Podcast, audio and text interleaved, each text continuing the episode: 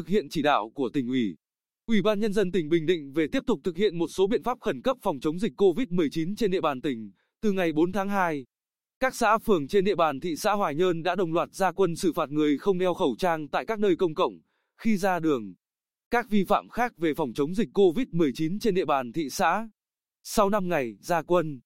thị xã Hoài Nhơn đã thực hiện xử phạt 12 trường hợp vì không đeo khẩu trang khi ra đường với mức phạt 1 triệu đồng mỗi trường hợp, trong đó phường Bồng Sơn 6 trường hợp, phường Hoài Đức 5 trường hợp và phường Tam Quan Bắc 1 trường hợp, nhắc nhở, phát khẩu trang cho hàng trăm người dân nhằm nâng cao ý thức phòng chống dịch bệnh. Ông Trần Hữu Thảo, Phó Chủ tịch Ủy ban Nhân dân thị xã Hoài Nhơn cho biết, song song với việc duy trì chốt kiểm dịch tại ga Bồng Sơn đảm bảo tất cả các trường hợp xuống tại ga đều khai báo y tế và thực hiện các biện pháp phòng chống dịch, Ủy ban Nhân dân thị xã cũng đã chỉ đạo tất cả các xã,